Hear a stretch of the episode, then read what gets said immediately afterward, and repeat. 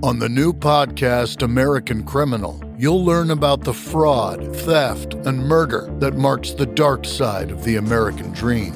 Like the Menendez murders. Was it two greedy kids who killed their parents for money, or is there more? Listen to American Criminal wherever you get your podcasts.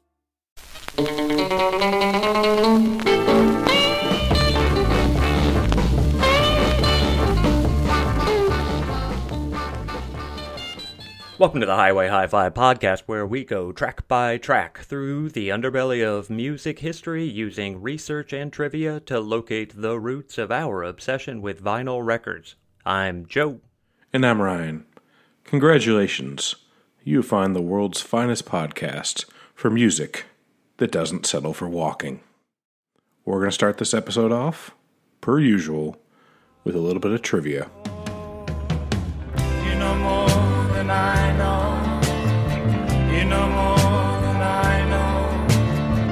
You know more than I know. I'm going to go first for this episode with the audio round, and I'm going to play five clips of music. I'd like for you to name the artist and song, and then I'd like for you to tell me the ad that they were featured in. Okay. And I don't even really care about the artist and song, but it'd be nice of you to name them for the folks at home. Track four, just so you know, is not the person that you think it is. okay. All right. So you're you're going to play a song that was famously in a commercial, and I just have to say what the song is and say what the uh, commercial was for. These were actually obscurely in commercials. Oh gosh. Okay. Good. Good. I think two of them were pretty big. All right. Some were not. All right, here we go. Track one.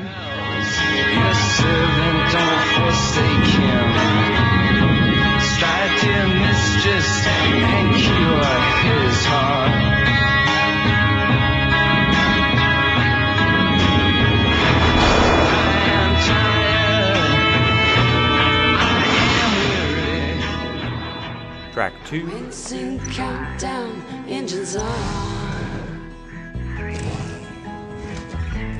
Check ignition and may God's love be with you.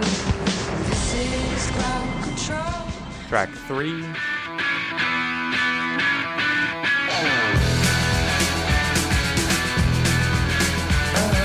Reaching out for something. Track four. got cooking? How's about cooking something up? Track five. Saw you hanging from a tree, and I made believe it was me. Okay. Feel pretty good about that? Ooh, I don't know if I can get too many of the commercials, but I'll see what I can do. Who knew the Velvet Underground got two songs in, into commercials? Great. Below it. That's spoiler. Who knew that those there there might not be any Velvet Underground songs in there. There might not be. There may not be. We will play those tracks again at the end of the episode and with the answer, so stay tuned. All right. You ready for some non audio? Sure. This one's called Don't Quit Your Day Job. And so I'm going to read a clue about a certain rocker, musicians, basically what they did before they became famous, or sometimes concurrently as they were getting famous. And you just have to tell me who the rock star is. Okay. All right, here goes. Number one. As a dishwasher and pizza cook at the Napoleone Pizza House, this guy could barely hold on till his late Saturday night piano bar gigs. Tom Waits. Very good. The one and only. Before he was on Fernwood Tonight. Number two.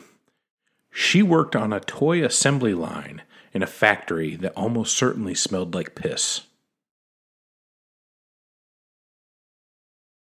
I don't know. That is Patti Smith. Oh, okay. Yeah. Okay. She was Thank you. Good one. She said it was horrible there. Number three, a rocker who spent most of his band's early days as a hungover elementary school teacher and probably used a fake British accent when awarding the kids their gold stars. Robert Pollard? Excellent. You got it. You got it. Could you imagine having him as your teacher? God, that would be awesome. Yeah. He was also like a great baseball player, I think, too. Yeah, he pitched a no no hitter.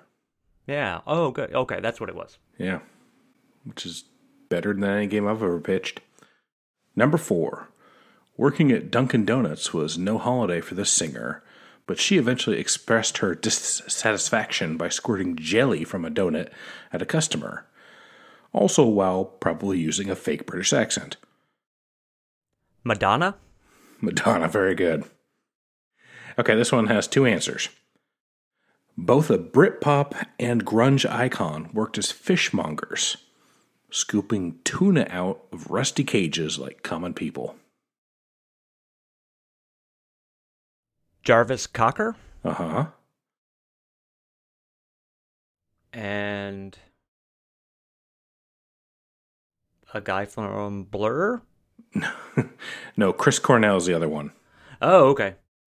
I thought it was weird that two pretty legendary singers both worked in fish markets.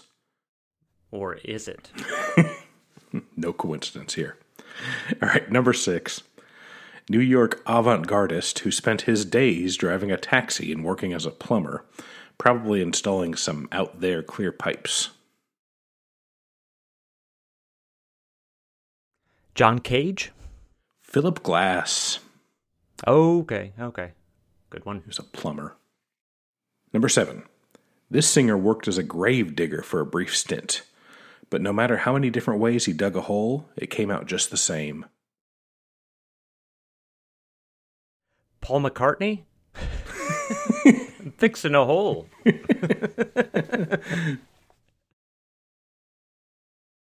oh, I don't know. That's Rod Stewart. Thank you. Oh, okay, okay, good one. Yeah, it's kind of a deep, deep cut clue there. No, it's a very good clue. I couldn't couldn't catch up to it. This grave digger thinks you're sexy. Do you think he's sexy? if you think he's sexy, and if you have a body, this is a great. Gosh, it's funny that he would dig a grave because six feet down would be like three of him. Never get out. All right, number eight. This famous frontman started as a porter at a psychiatric hospital where he lost his virginity to a nurse after he rambled into a closet after midnight.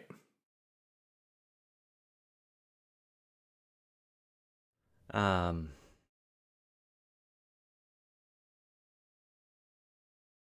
Eric Clapton. Mick Jagger. Mick Jagger. Oh, okay, okay. I- He started strong. Yep, died. I'll be having Rod Stewart dig my grave. All three of them. Three little Rod Stewart's digging grave. They're like Oompa. All right, number nine. This rocker enjoyed tripping acid while frying cod and hush puppies at Long John Silver's, which might explain why he was always surrounded by people in bunny costumes. the guy from Flaming Lips. Wayne, whatever the Flaming Lips, Lips guy's last Wayne name is. I can't think of it. right- Yeah. Wayne Coyne. Okay. Very good. Thank you for the thank you for the bunny clue. Yep. I was trying. I really was trying. All right, last one. You should get this one. This eccentric had an upholstery shop, but he'd only repair furniture in two colors. Jack White. You got it. You got it. All right, that was fun. I like that. I like that one a lot. I'd like to do that one again. That's a good topic. Yeah, it's kind of interesting. You ready to move into the turntable talk? Oh, you betcha. Everybody's talking at me. I don't hear a word they're saying. Only the echoes of my mind. Oh, jeepers, Maud Olson thought to herself. Look at all those boxes. At the small grocer near her house, the Olaf, Minnesotan housewife felt overwhelmed looking at the vast array of cold cereal options. At least four or five to choose from. Armour's corn flakes, Muffets shredded wheat, Quakey's cereal, Kellogg's Crumbles. Maud shook her head with indecision and started wringing her hands. Like a cozy sweater, Maud was a firm believer in the warm, hearty nutrition of cream of wheat. These cardboard rectangular vessels were a new world to her. She had little choice but to go with them. Harold and the boys were going ice fishing on Lake Winnibigoshish with the new tackle they got for Christmas last week, and they planned on being gone early in the morning. She heard her beloved's voice. No time for hot breakfast on Saturday on early bird and all, you know. Honestly, she didn't mind all that much. She had a hot dish to make for the Lutheran ladies' New Year dinner, and the pot roast for Sunday supper, of course, and she had to get to the butcher in time to grab her contribution for the meat raffle at the 4 H. Then, like a sign from above, a little tune echoed from the back of Maud's mind. Have you tried Wheaties? They're whole wheat with all of the bran. Won't you try Wheaties? For wheat is the best food of man. They're crispy and crunchy the whole year through. The kiddies never tire of them, and neither will you. So just buy Wheaties, the best breakfast food in the land. The song was from one of Harry's WCCO radio programs. Those sweet sounding fellas singing, Wheat is the best food of man, made Maud smile, and the choice was clear. She reached for the orange and blue box and rested it gently in the cart, nestling it between a tub of mayonnaise and some crullers she grabbed for the boys' drive up north. The ditty swirled whimsically in her head as she proceeded to procure the rest of her provisions for the week. Unbeknownst to the happily humming shopper, she and thousands of her generational peers were at the start of an unholy marriage of music and advertising. A collision of commerce and art where musicians would rent out their likeness, endorsements, and songcraft to goods and services, producing the strangest of bedfellows. Johnny Cash pitching 69 cent tacos, Bob Dylan lurking about Victoria's Secret photo shoots, Johnny Rotten churning out butter ads, and Snoop Dogg rapping about the joys of Hot Pockets. And really, is there anything finer than a Hot Pocket after a long evening's weed, gin, and cold medicine? Don't change the diesel, turn it up a little. Got some cheesy drizzle, dripping on my chisel. Waiting on the brizzle, the pizzle, the diesel. G's when the cheese hits your tongue, it'll scream for shit. Hungry kids in the crib, ma. Pocket like it's hard, pocket like it's hard, pocket like it's hard. When the cravings got a hold of you, pocket like it's hard, pocket like it's hard, pocket like it's hard. By 1926, Washburn Crosby Company was ready to pull their failing brand of non flour based wheat bran flakes after several successive years of disappointing sales. In a final act of desperation, Vice President Donald Davis had an idea. Run some special promotional songs on a radio station that they co owned in the Minneapolis media market. Davis wanted to find out what this newfangled radio was good for. The station manager and publicity man got to work rewriting lyrics of the chorus to a popular 1919 song called Jazz Baby. They enlisted a local barbershop quartet that consisted of an undertaker, a court bailiff, a printer, and a businessman. They'd pushed out the Indian cowboy and the construction worker. Recording technology wasn't readily available, so they had to come in and perform the song live each week. And it turned out they would do this for the next three years. The song was massively successful.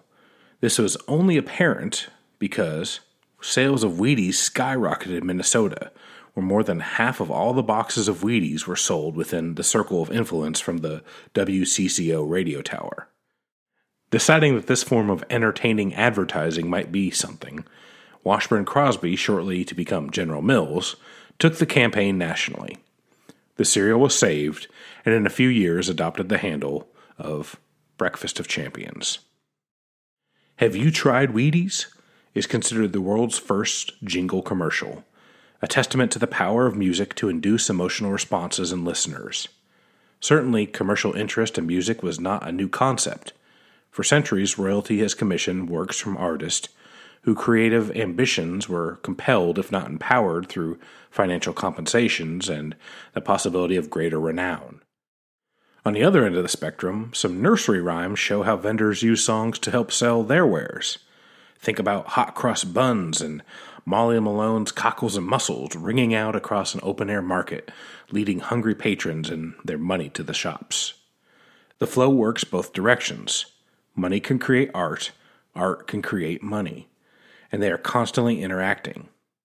So, don't touch that dial and stay tuned for a word from sponsors. Not ours, but lots of other people's. Take all the cash out of your wallets and get ready to spend, spend, spend. Today, we explore the literal commercialization of rock music. Hey there, wild thing. Here come the Troggs. Hey there, little Miss Mary.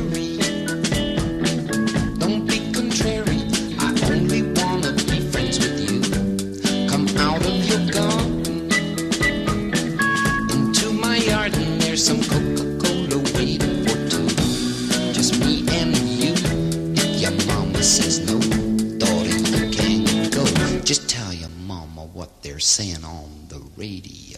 Things go better with Coca-Cola.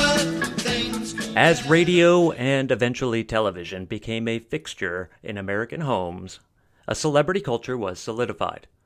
With this fascination with the people that we hear and see almost daily, there was a longing to understand them. A striving for connection that lets people feel like they really know who this star is, and maybe that star could know who they really are as well. These conditions of idol worship created a lucrative playing field for companies to draw upon the status of fame to sell their goods. Beyond the normal response that music can invoke in listeners, the draw was much stronger if the message came from a recognized, trusted, and desirable source. Like Bill Cosby. Musical ads appealed directly to emotions and moods of the consumer, attempting to sway them toward or from a company's target. Songs can be utilized, adapted, or created to plant seeds influencing decision making. There is no one way to do this. Making a catchy, memorable jingle that earworms itself into one's consciousness. Introducing a powerful musical moment during an emotional commercial. Adopting a lyrical turn of phrase to make a moment funny or exhilarating or poignant. Hitting a target audience by using the right star in the right place on the right medium. Or maybe just making the ever invasive commercial presence somewhat interesting and entertaining, when by all rights it should be mind numbingly dull. Music has the power to do all this. So do the musicians who make the music. The greater the attachment to the song or the artist, the greater power it wields. This is only one side of the equation, however. The other questions are what are artists willing to compromise to sell a product by either singing songs they would never have done or changing their lyrics to sell songs? And more importantly, is the impact of music and musician lessened when there is a commercial interest in their sound? To touch on this, we need to discuss the most notorious two word label that can be hung on an artist sell out. Who can fairly be described as a sellout? Where's the line between trying to reach a wider audience and compromising your art? Is the latter even possible? Songs and ads are rarely associated with the product for very long.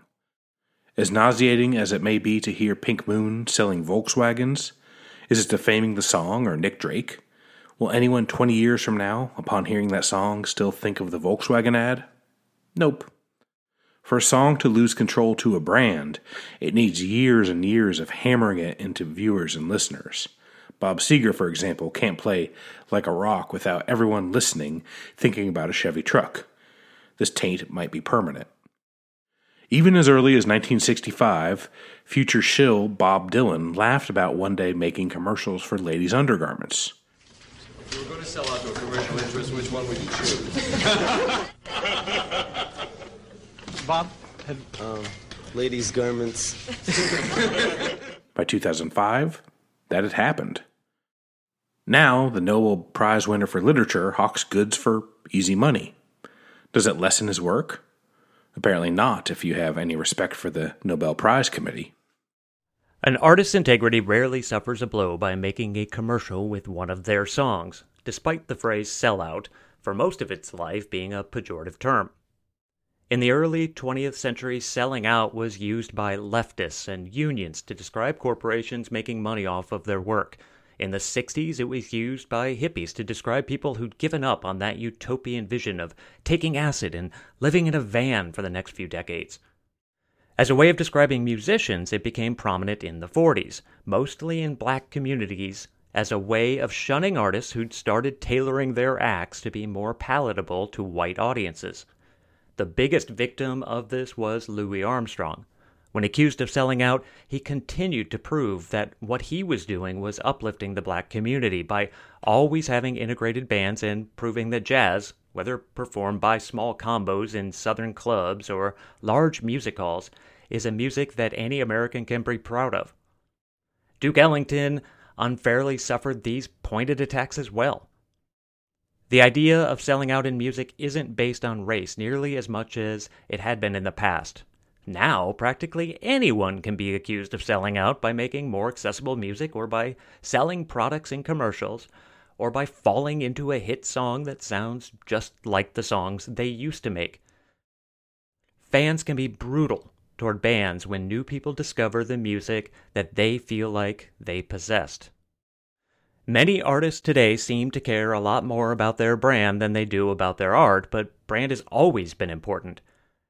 Going back to Dylan, who wriggle wriggled out of being branded so often that it became his brand. Anyone with any longevity in the music business has a brand, and how they choose to market that brand can have lasting and sometimes devastating effects. For most musicians, they're simply looking for recognition in some way to find listeners who have many of the same personal feelings and obsessions. Finding a way to separate yourself from those around you playing in the same clubs isn't easy. Most bands never do it at all. So when you've been touring for years, barely eking out a living, and someone says they want to use your song in an ad, is it worth the risk to not take the money? Really, it is sort of a tedious discussion. This podcast has long documented how artists are constantly fighting for financial control of their intellectual properties, and mostly end up making plenty of money for plenty of other people. In recent years, it appears there is a more global understanding that there is a difference between selling and selling out. Being entitled to a piece of the pie that they themselves baked, usually after years of work. Artistic compromises must be made constantly most are not of a Faustian level of soul selling to simply make bank from the man. Most are little decisions that are required to progress a career. Changes to obtain more fans, to appease bandmates, to ensure record companies release your music, to make a sound that appeals to more than 15 people, to be comfortable with yourself, maybe just to sleep in a hotel or take a shower. Need we remind you of the Butthole Surfers, whose five members lived exclusively in a car with a dog for years to play music and get a following, only to have that following turn on them when MTV played one of their songs? If Gibby and the boys want to sell Walgreens home enema kits, you know I'm the first in line to buy one. I'm already there. You're getting one anyways. Got one in right now. How else could I do that Minnesota accent? oh, jeepers. Talking about squeezing jelly out. oh, here comes the cream of wheat. That thing's all the way up to Duluth. The exposure is often as valuable as the pay, but that can work both ways as well. Certainly, there are many kids from the early 90s who wouldn't know who Ray Charles was without the constant bombardment of Diet Pepsi commercials with a blind piano man singing about the right one baby. And yes, he may unfortunately stay that Diet Pepsi guy to the vast majority of viewers. There are those who will take this discovery, run with it, and seek out the reality of the genius behind the advert. You're Stevie Wonder's dad, right? Yep. Regardless of where you stand on rock stars peddling goods and services, there is no shortage of mind boggling relics of the experience that are often worth taking time to revisit and ponder the why and how it happened. Sure, money and fame are probably always the main factors, but most artists must have been aware of the damning perception of selling out, but still had to work up the nerve to allow themselves to push that coke or deal that speed stick.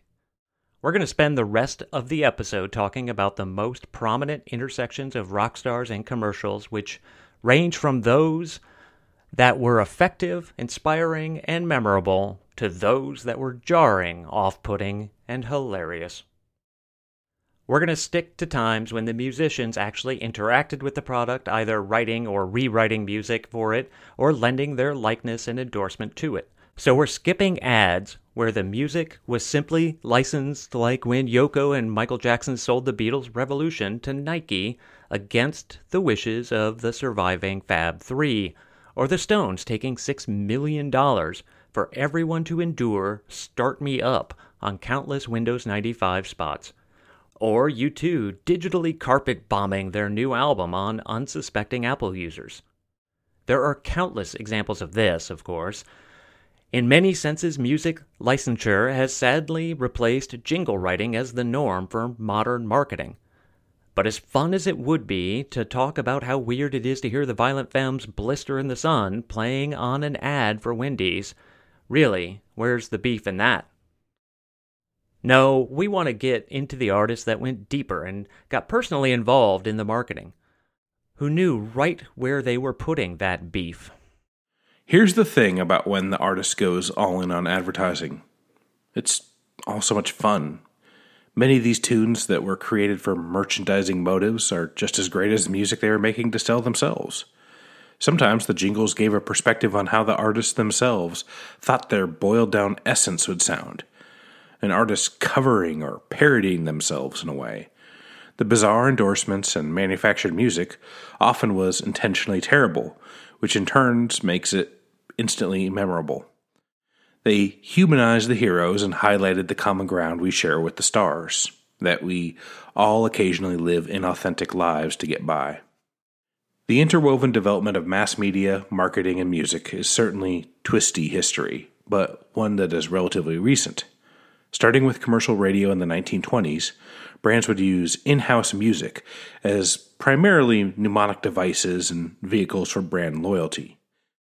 The King Biscuit Time radio program would bring on musicians, notably bluesman Sonny Boy Williamson, to play some tunes and sell some flour.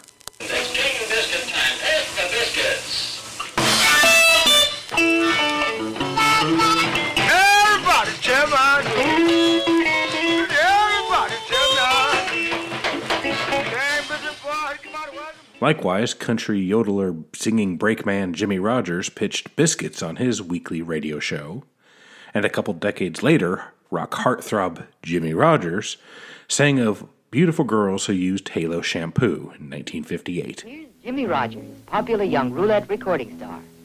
Oh, you can always tell a halo girl. You can tell by the shine of her hair. The magic glow of a halo girl goes with her everywhere. One look and you're sure stars are twinkling there. For Halo has magic to glorify. There would be regular celebrity endorsements, occasionally featuring musicians and music, usually on radio or television shows that they were hosting. Stuff like Frank Sinatra selling wristwatches, or Bing Crosby and Al Jolson yucking it up about Philco record changers. You'll make friends of every stranger with a Philco record changer. from the table size To those that weigh a ton, or to make your life ecstatic. we can can't be too emphatic. Get that brand new automatic 1201. Around the late 60s, the dam broke open and a slew of companies started using Rockstar endorsements for their products, or as journalist Carrie McLaren put it, consumer counterculture. The post war baby boom meant that there were a lot of impressionable young people watching lots of television who would be begging their parents to buy the right kind of soda pop or brand of jeans or cereal. One of the greatest examples of this was the Rolling Stones 1964 jingle for Rice Krispies, which is at least as good as Angie. Wake up in the morning, there's a around the place. Wake up in the morning, there's a crackle in your face. Wake up in the morning, there's a pop that really says, Rice Krispies to you, and you, and you. On the milk and listen to the that says it's nice. On the milk and listen to the crackle of that rice. Get up in the morning that says it's rice. Hear them talk soft Rice Krispies.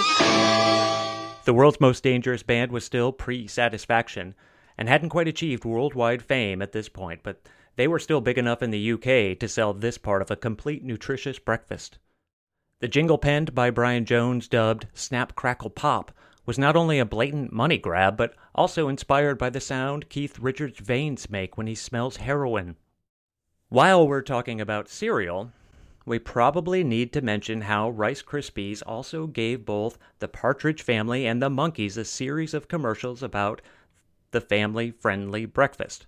There was a particularly unsettling one where Davy, Mickey, and Michael performed surgical cereal preparations over their prone, lifeless bass player. Peter has a lean and hungry look. Yes, and I'm afraid he's sinking fast. We must operate immediately. Bull, Sugar? Milk, 90 cc's of Kellogg's Rice Krispie. I think the patient's responding to the Rice Krispies, Doctor. Congratulations, sir. A brilliant use of snap, crackle, and pop. With enough Rice Krispies, will he be able to play the bass again? Yes. That's kind of weird. He never could before.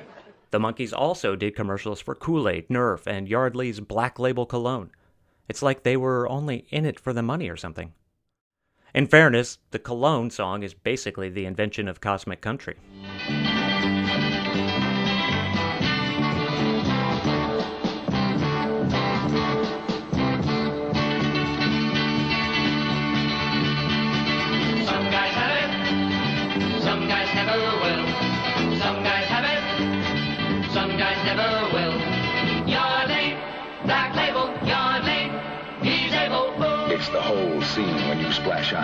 Black Label, the new aftershave that's really out of sight. Be the guy who's got it, got it all. Black Label, get it. Not to be outdone by Sugar Smacks, Soda Pop was maybe the biggest user of celebrity endorsements of that or any era. The Cola Wars musician based ad campaigns burst into televisions in the late 60s. Coke and Pepsi dominated the market, but Royal Crown tried to snap up a few shekels with Nancy Sinatra singing this ad in 67.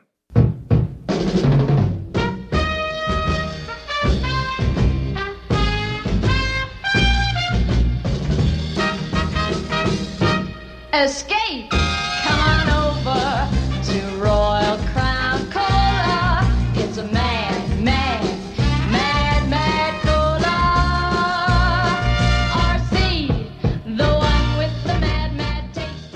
Coke spent a large portion of their marketing resources obtaining soul singing royalty and ended up with what would make for an unbelievable full album release. There's Marvin Gaye and Tammy Terrell singing simple scenes of falling in love with Coke, always perfectly product placed.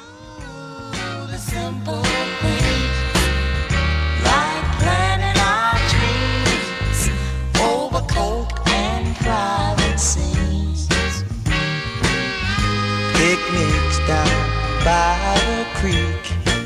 Swinging in a swing that always squeeze. Ooh, the simple things.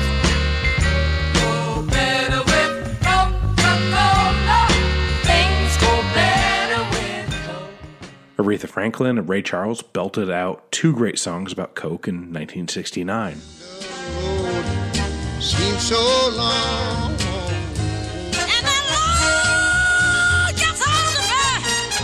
Bring on the good times, darling. With Coke and lights down low. Times like this, I get to feeling better. Just you and me talking, shipping Babe, hear me. Whoa, let me fill you in on how I can make your worries fly. Well, dig it. Let's talk it over. Have a Coca-Cola. I'll be glad to let it try. Because things go better with Coca-Cola.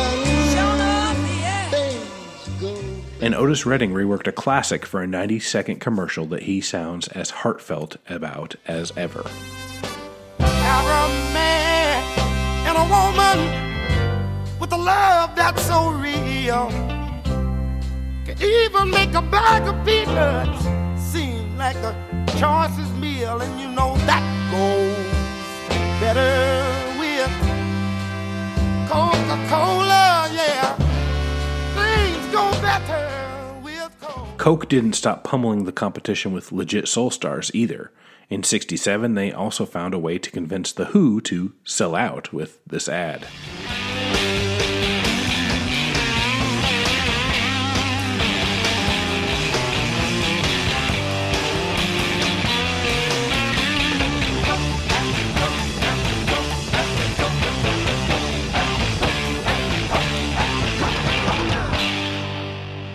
Golden Earring was kept on people's radars with this commercial. Things go better with Coca-Cola. Things go better with Coke. Food goes better with fun goes better with Coca-Cola around. All right, better scum your hands. Do you wanna go? Yeah, it's all right. During the same time period, Pepsi was able to swoop in and steal the turtles away from nobody. One, two. Taste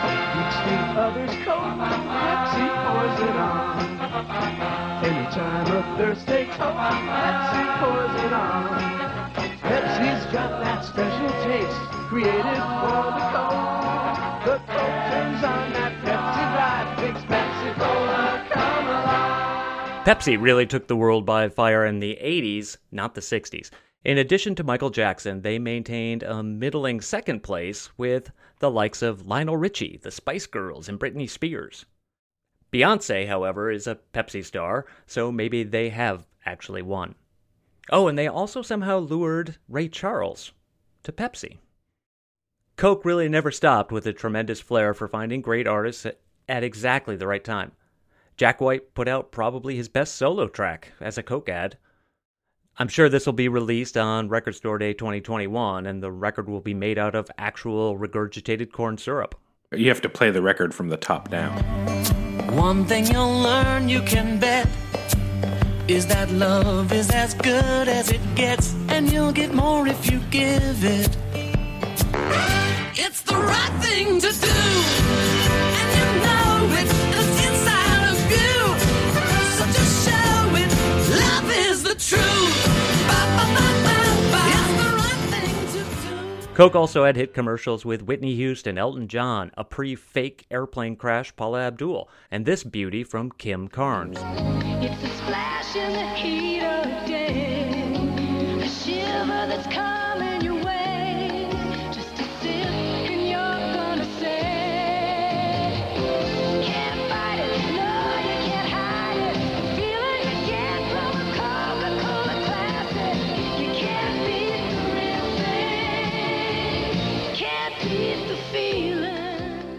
Patty Smyth and Scandal, right in the midst of their brief stardom with both of their songs, The Warrior and Goodbye to You, helped out a friend by making a jingle for Frank's Soda.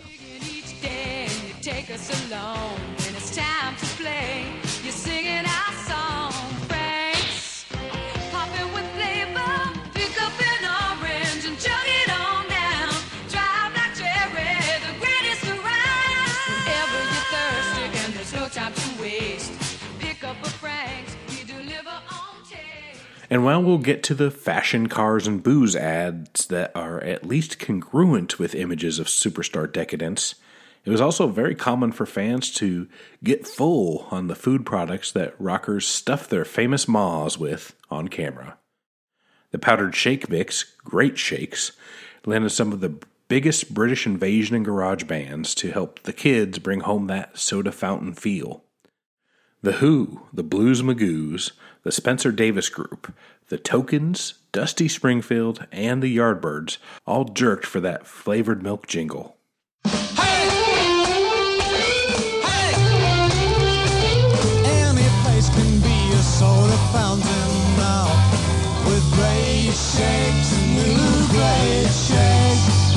Shake it up with milk and make a rich thick shake. New great shakes. Funk shaman George Clinton left the mothership just long enough to plug Burger King's breakfast mini muffins and French toast sticks.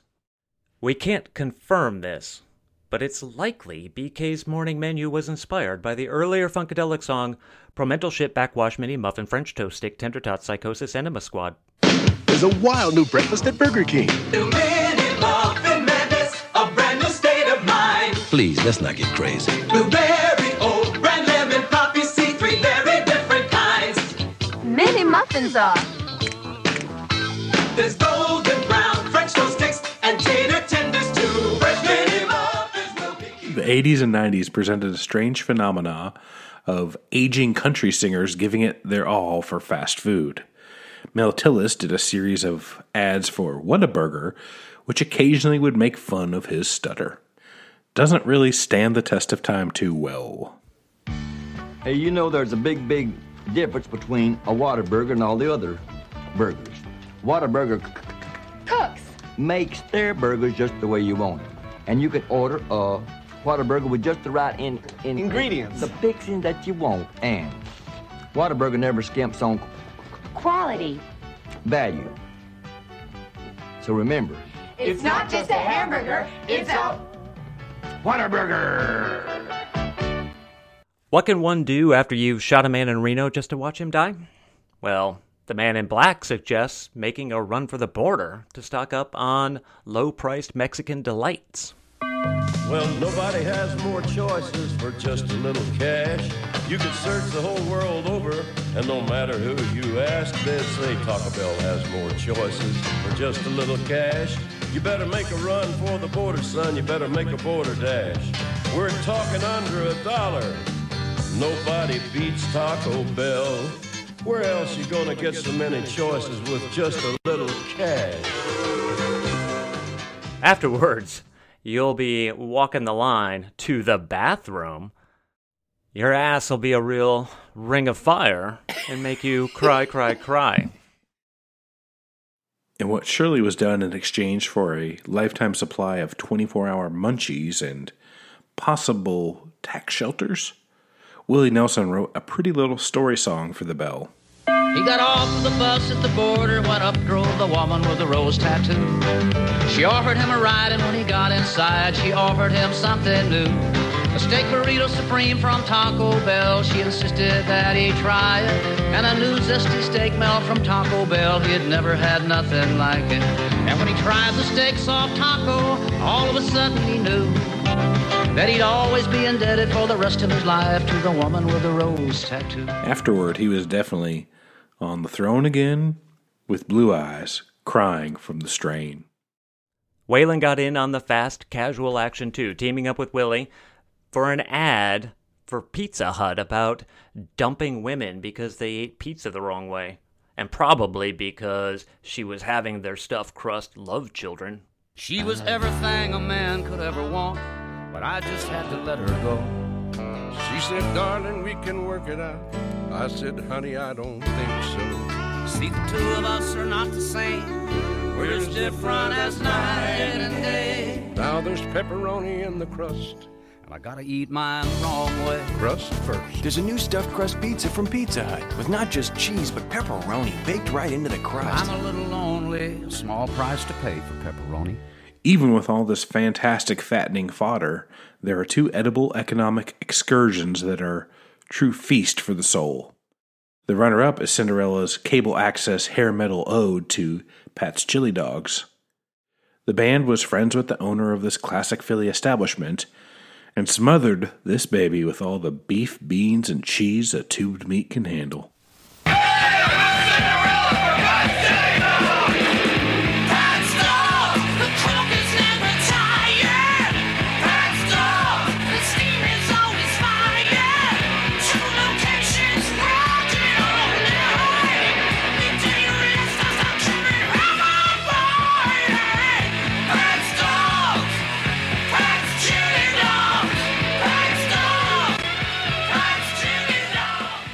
Far and away, the best commercial of all time was 1992's James Brown's Nissin Miso Soup Spectacular. Potentially the pinnacle of human potential. With the gravitational pull of a black hole, viewers are drawn into a gritty VHS world of blue sequin suits, boiling kettles, karate chop spoon dancing, a desperate plea for a bail bondsman, a Japanese rewriting of Sex Machine and a cup of noodle that surely had cocaine sprinkled in it. Long after I quit watching the video, the images were burned into my psyche like it was the hardest working acid trip in show business. Here's the audio, which is amazing on its own, but trust us, you need to go back and check it out on YouTube. Mizomba! Mizomba!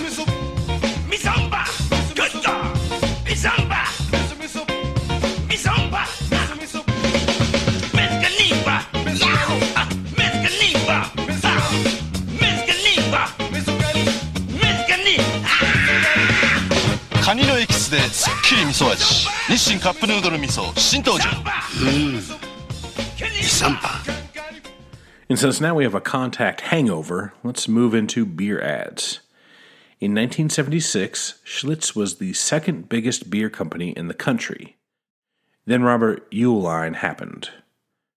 To cut cost and compete with Anheuser-Busch, Uihlein added corn syrup and silica gel – to the beer, which caused a recall of 10 million cases. Wait, it gets worse. Then Schlitz ran an ad campaign that may have been the most disastrous of all time. It's studied in marketing classes as what not to do. Commercials that basically said, if you try to take my Schlitz, I will kill you. And they ran for about 10 weeks, making viewers uncomfortable to say the least. Schlitz almost disappeared and was purchased by Stroh's, who shut down themselves in 1999. Anyway, that little bit of history was solely provided because of how much I hate the Uihleins. When Stroh's took over, they tried desperately to repair the Schlitz image by having near has-beens take the reign of a near has-been beer. For most of these, Schlitz used odd combos of bands in the same ad, like this one with the Drifters and Sky playing carnival games, tightly holding stuffies, and arguing the merits of regular beer versus malt liquor. Lion, let's all give a cheer and celebrate with beer. Bull! Bull! Beer does not compare to the taste of the bull. Keep your kitty cat in beer. Get the Schlitz malt liquor bull. It's bold and smooth, you will surely say. It's got more taste than beer any day. So don't say beer, say bull. My lion The Four Tops and Kool and the Gang joined someone's bachelor party with hopes of getting the almost groom fucked up for one last night of debauchery before he resigns himself to the old ball and chain. Tonight you're still a bachelor. Tomorrow's almost here. So while you're still a free man, let's bring on the beer. Bull! Bull! On this night to remember, it's so clear. You deserve to celebrate with more taste than beer. The bull's got a taste so big, so bold, so smooth. Let's all party with the Schlitz malt liquor bull. Don't say beer, say bull. Hey gang, how about another bull? No one does it like the bull. Even when the Lettermen and Dr. Hook were cool, they weren't cool enough to be in a commercial. but they find themselves trying to sway a lonely gal into drinking more and more beer. They have a thriller esque dance routine while the damsel in distress tries desperately to leave the set. So. Come on, baby, I'll buy you a beer. If you wanna get your message loud and clear, the bull shows a lot more taste than beer. So bull, so smooth. Liquor is in the groove. Don't say beer, say liquor. Bull.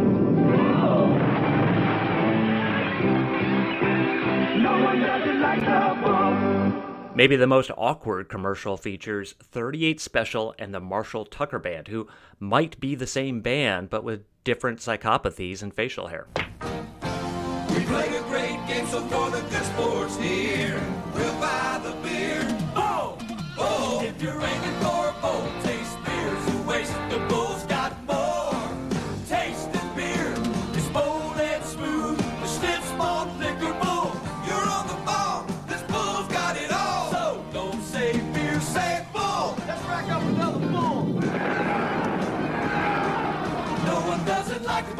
I'm not sure where they found him, but Tommy James and his Shondells face off in a pinball dance off against the average white band. With all these points, the record's mine, that's clear. Let's buy a man a nice cold beer. Bull! Bull!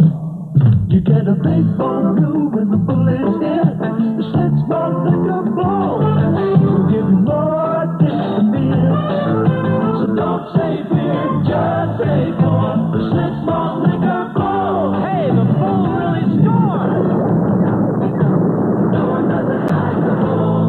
Teddy Pendergrass is treated to a taste of the bull while random backup singers serenade him. He's my man. He's so fine and dear. I treat him right with his favorite beer. Bull, bull. Girls, let me turn you on to the big bull, bull. When sip will make it clear, the bull's got more taste than beer. You big bad bull. So good it's bad. It's the Schlitz Malt Liquor Bull. No one does it like the bull. No one does it like the bull. Wilson Pickett, pre drunken manslaughterer, made one hell of a spokesperson for Schlitz in this wacky prescient ad. Hi, this is Wilson Pickett. And when it's come to singing, old Pickett's gonna look out for you because I want you to enjoy it. But when it comes to drinking, I only have to look out for Wilson Pickett. Yeah. And that means I have to look out for the fool, y'all. Slip malt liquor bull. Nobody makes more liquor like Schlitz. Look out for the bull. Nobody makes malt liquor like Schlitz. And one of the finest singers and personalities of all time, Rufus Thomas, brings a new dance your way, the funky drunky bull slide. This is Rufus Thomas with a brand new dance. I'm talking about slide. Slip malt liquor bull slide. Y'all ready? Here we go. Raise your right leg, then you put it down. Move your left leg forward and your body too. Do what comes natural when the bull's after you. Now you move your head from side to side. Get switch more liquor and do the bull slide. Yeah. Look out for the bull. Switch more liquor bull. Nobody makes more liquor like Schlitz. Nobody, nobody makes more liquor like Schlitz. Nobody. Now, to truly understand the, the glory of these ads, you have to know how they all end. Each one of these ads is ended when a bull just breaks down a wall and bums rush the, the all the people singing. They all just look like ah and run off the, run off the commercial. There's just been a bull waiting outside the bar, waiting to run you down. I think this is how Rufus Thomas died. They really are worth checking out. They're crazy and would never get made these days, but man, they're they're fun to watch. Before Schlitz bulldozed the beer ad scene, it was Cream that beckoned you into the sunshine of their love with this amazing riff-tastic jingle for Falstaff beer.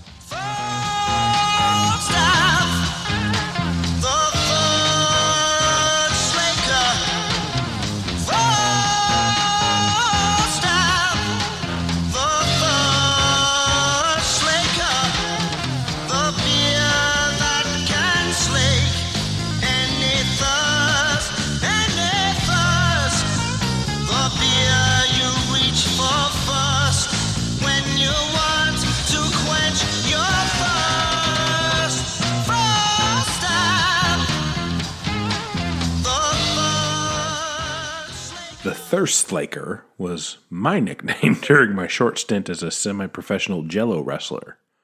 Funny thing is that I used to compete against a muscular little person named Ginger Baker. Long after the Ramones left home, they headed right to the package store to pick up some Joey sized tall boys of high gravity steel reserve, and then wrote three of the boppiest and hoppiest songs about the beer that blitzkrieged your brain. One, two, three, four. Gimme, gimme, gimme my steel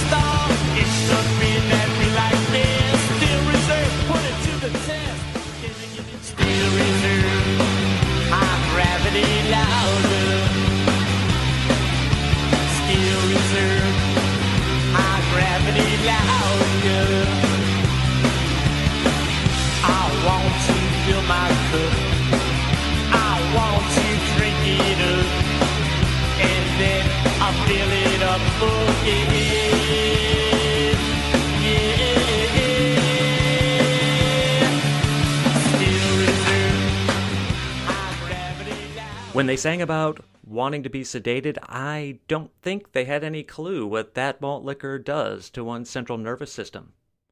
They actually had to sniff glue to recover. Following in the bull trodden footsteps of the Schlitz Blitz, the malt liquor St. Ides employed a cavalcade of hip hop artists to plug their 40 ouncers. Unlike Schlitz, though, instead of using past their prime second rate acts, St. Ides employed young and upcoming rap luminaries to spit rhymes about the crooked eye. Producer DJ Pooh was used as a consultant and brought in an unbelievable amount of talent from both the West and East Coast for the commercials, including Ice Cube, the Geto Boys, Cypress Hill, Warren G, Snoop Dogg, Nate Dogg, Tupac, Eric B. and Rakim, the Notorious B.I.G., EPMD, and my favorite of the bunch, the Wu Tang Clan. Oh coming through with my Shaolin crew. Two cent for a case, give me St. Ides brew. In the midst of broken bottles and crushed up cans, met the cows in the jam, oh how dry. It's with St. Ides in my system. Crack another, I'm blessed. Let's go get the next one and get over.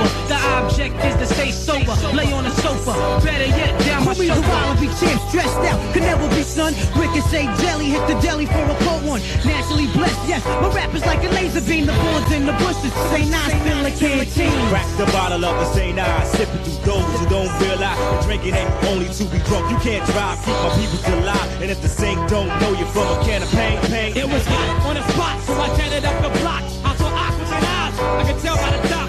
The back, be built. Not that it. It. Till my spilled it. How ODB didn't get a verse is a total mystery to me, since he's pretty much the patron saint of malt liquor. These commercials, along with Run DMC's Adidas and Sprite's collaboration with Kurtis Blow, Heavy D, Tribe Called Quest, and more, represent a turning point where hip hop and commercials was no longer a small scale marketing target group, but rather its own legitimate business campaign en route to a full fledged enterprise.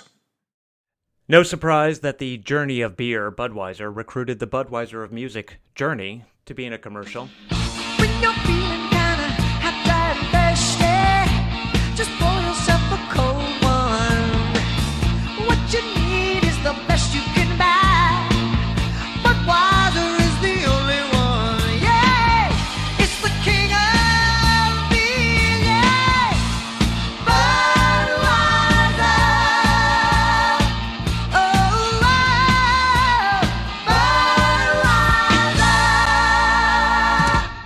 Don't Stop Bud Leavin' shit writes itself. and as we mentioned in the Paisley Underground episode, alt country stalwarts, the Long Ryders, blamed their participation in a series of Miller Lite commercials for their career getting poured down the drain. The commercial prominently featured them talking about the power of independent music while singing songs about mega conglomerate piss water. Younger and days gone by, I felt like my limit was an open sky. We're trying to make make music with integrity instead of music that just lasts uh, six months. Our records certainly don't need to be played backwards to anyone to understand what's going on. Now coast to coast and town to town, do what you gotta and our word gets around. Could be better than where you say what you mean? Miller's Miller's made the American way. It's what you do and it's what you say. When you feel there's nothing to say. Excited about a real paycheck and the potential exposure, the band was shocked that a commercial that ran all the time during March Madness had the opposite effect. The ad was great for the beer, but not so much for the Long Ryders, who were mocked mercilessly by other bands and watched their record sales drop. Many other alternative bands did beer commercials X, Los Lobos, the Del Fuegos, but none felt the sellout wrath like the Long Ryders. For them, it was more of an unhappy hour. Style has always been on sale. Rock and roll, whether the institution will admit it or not, has always been nearly equally indebted to the fashion as it is to the music. So, beauty and clothes have always been fertile ground for the trendiest youth to sell the latest fad. The Shangri La's unearthed a wave of insecurity in teen girls with their How Pretty Can You Get radio spots, giving out Revlon makeup tips for gals wanting to get dolled up for guys who are just about to die in a motorcycle crash, anyways.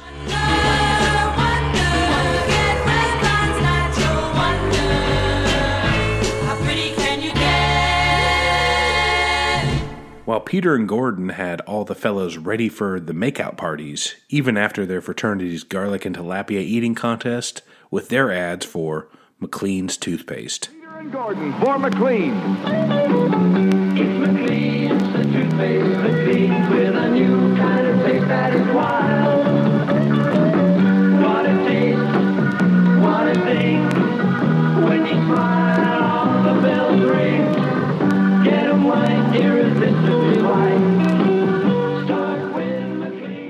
Feeling stinky?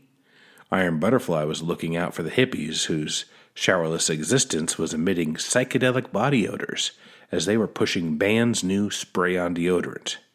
The antiperspirant promised to last almost as long as a live version of In-A-Gadda-Da-Vida.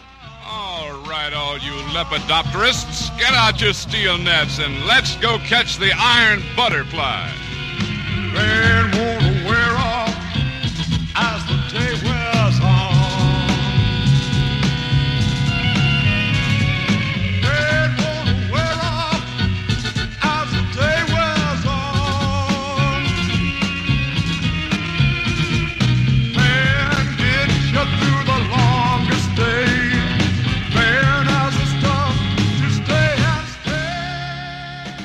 And what to wear? The Jefferson Airplane suggests that you pull on a pair of white Levi's that will make your ass feel like a lava lamp and make your balls, well, trip balls. with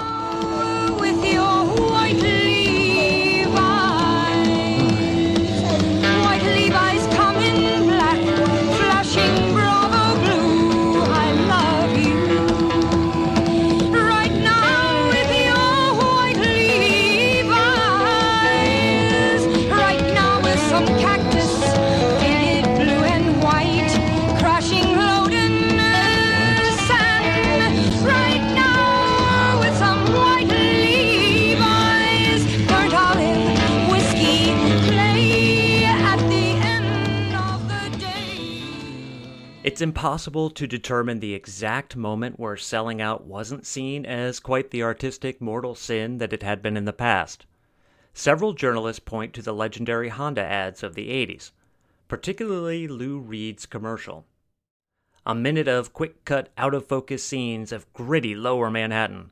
Graffiti, trash, taxicabs, cops, prostitutes, bums, punks, drug dealers.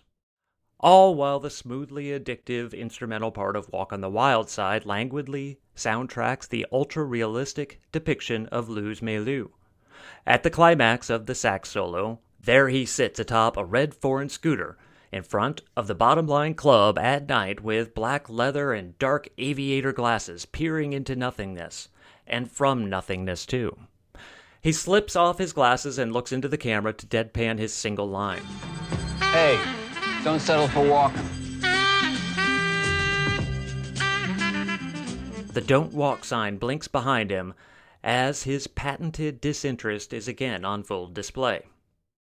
For someone as controversial and so willfully defiant as Lou Reed, to have corporate sponsorship was a game changing moment for rock and rollers' ability to participate in marketing without being tagged with the Kiss of Death sellout label.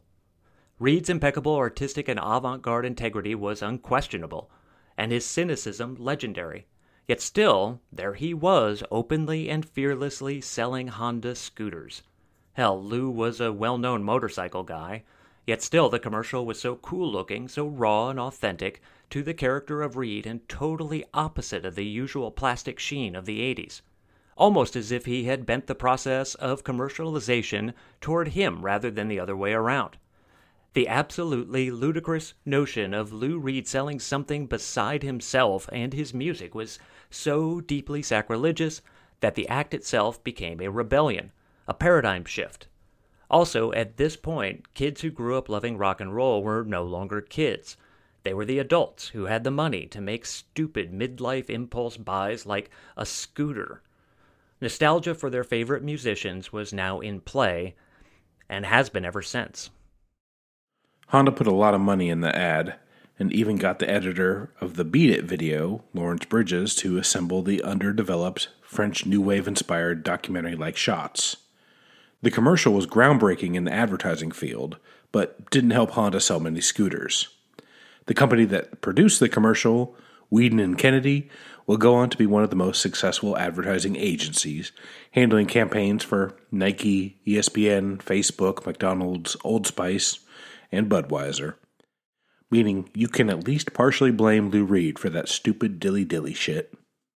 Honda also used other hip, left of the dial artists to sell its scooters. There was a spectacularly goofy Devo commercial. How to ride a Honda scooter. First, select shirt pant combo. We suggest this or this. Next, select appropriate shoes. We suggest two. Then choose a scooter that best expresses your individuality. There are many sizes and colors. And always wear your helmet. Honda scooters. They're everything but ordinary. An uncomfortably flirtatious bit starring the clearly falsely prude Adam Ant and the ear biting Grace Jones wanting him to pull up to her bumper. Come on, Adam. I can't. It's easy. I've never ridden one. It's quick. I've never ridden anything. Ever. It's fun. I don't even drive. Honda scooters. They're everything but ordinary. It's sexy. I'll take it. And then, just for good measure, an inexplicable one with Miles Davis, looking amazingly menacingly badass, and saying, well, saying whatever the fuck he wants. Not even remotely related to scooters. I'll play first, and I'll tell you about it later. Maybe.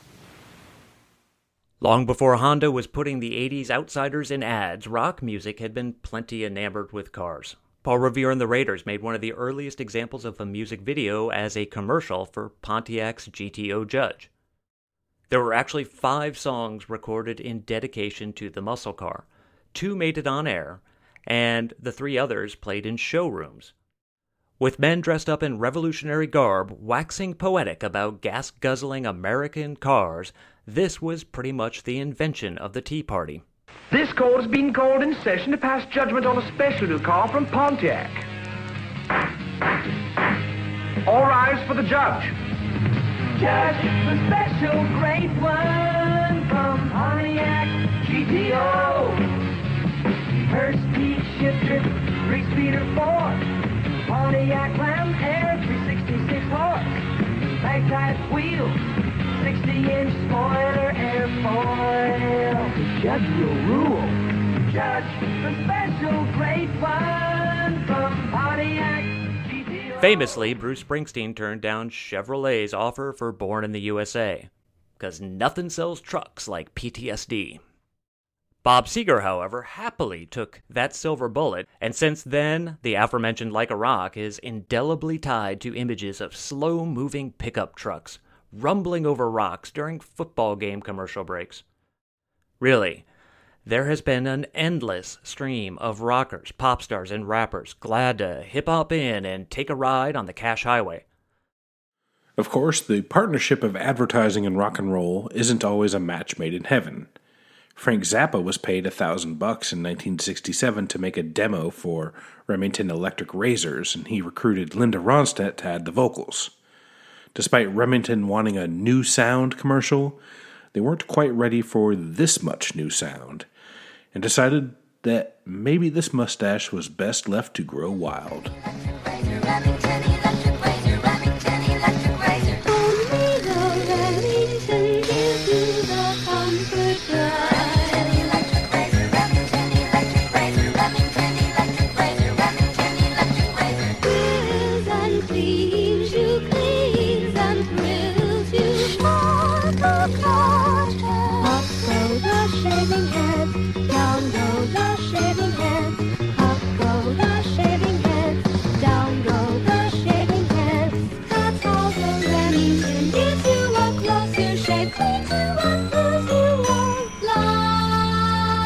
Warms you, thrills you, may even keep you from getting busted.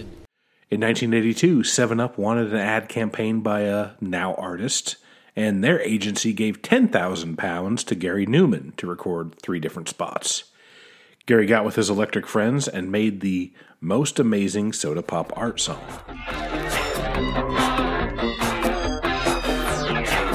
Turn you off, automatic. Turn you out of all the static. Make it sharp and make it clean. When you are oiling your machine. Pull out all the stuff and pull on the 7 up. Pull out all the stuff and pull on the 7 up. Pull out all the stuff and pull on the 7 up, 7 up. The company wasn't sure what to do with this electronic new wave, as they were expecting a more punk sound, and Gary was told to not make 7 Up yours. Numan got the last laugh, though, when he made a pretty amazing Die Hard commercial where he plays cars on, well, cars.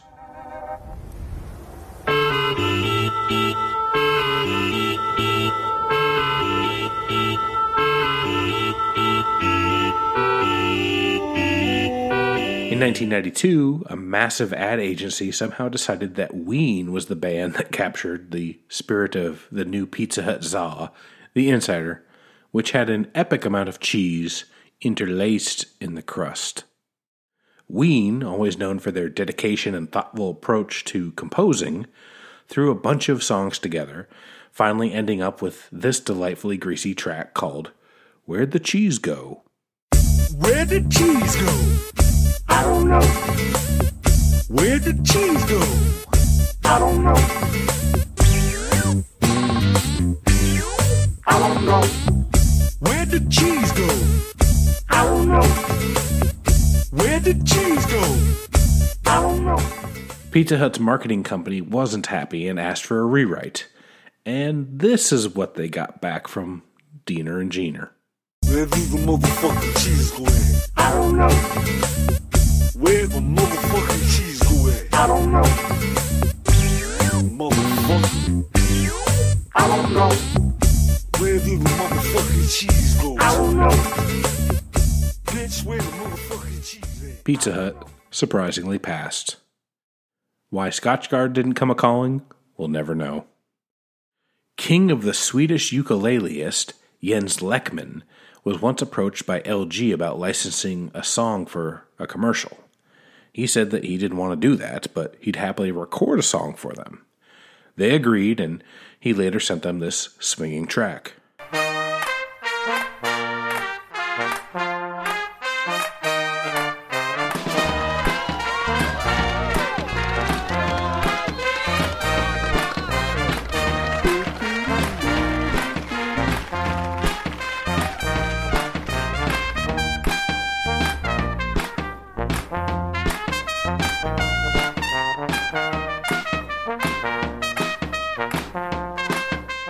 Company said thanks, but no thanks, and then, in a textbook use of capitalism, proceeded to hire an imposter band to make a near copy of the original song that they wanted.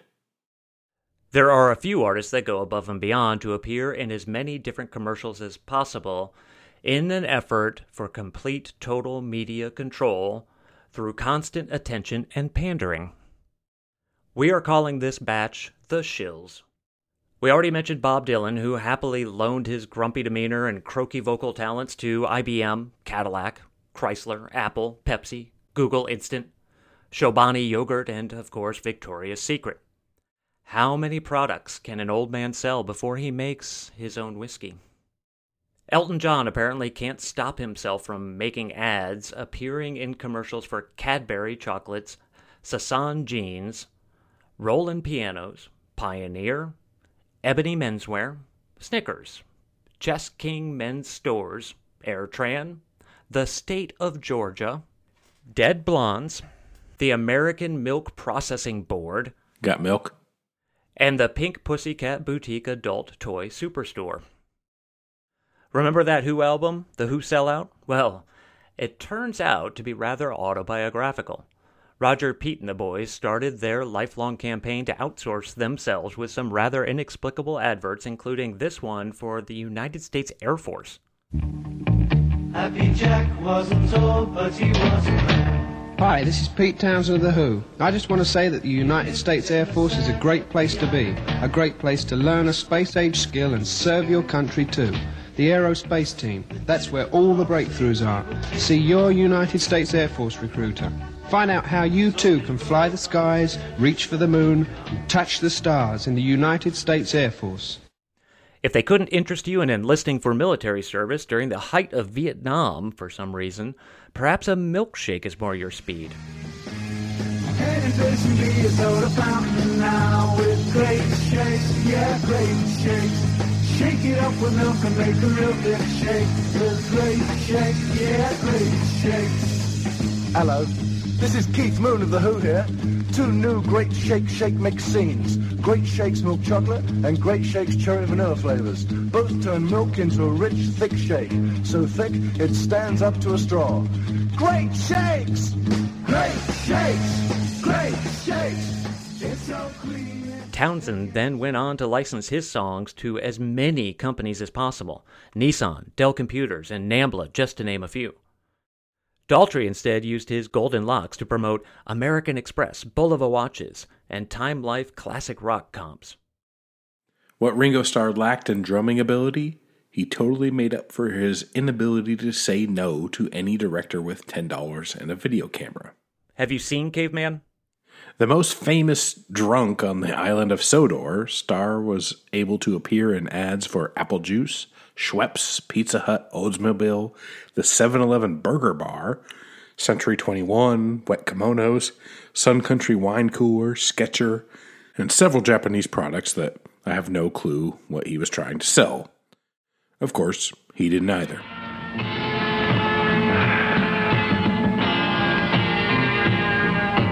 Hello. To all Japanese people, I came here to talk about the simple life. And taking the throne of masters of merchandising from the Beatles would have to be Kiss, who have been able to put their likenesses and brand on over 3,000 products, including action figures, condoms, a pinball machine, cologne, Hello Kitty, air guitar strings, cookie jars, lip balm, air fresheners, and a coffin which is called the Kiss Casket. It's currently the only viable way of ensuring that all of eternity will know how bad of musical taste you once had. It's basically as if Kiss had a Walmart sized merch table. Speaking of Walmart, it is one of the many non Kiss products that Gene, Ace, Paul, and Chris were also ever so happy to do business with Dunkin' Donuts, Hyundai, Canon Digital Cameras, Pepsi and Dr. Pepper, Nike, the Swedish Lottery, and, of course, Folgers Coffee.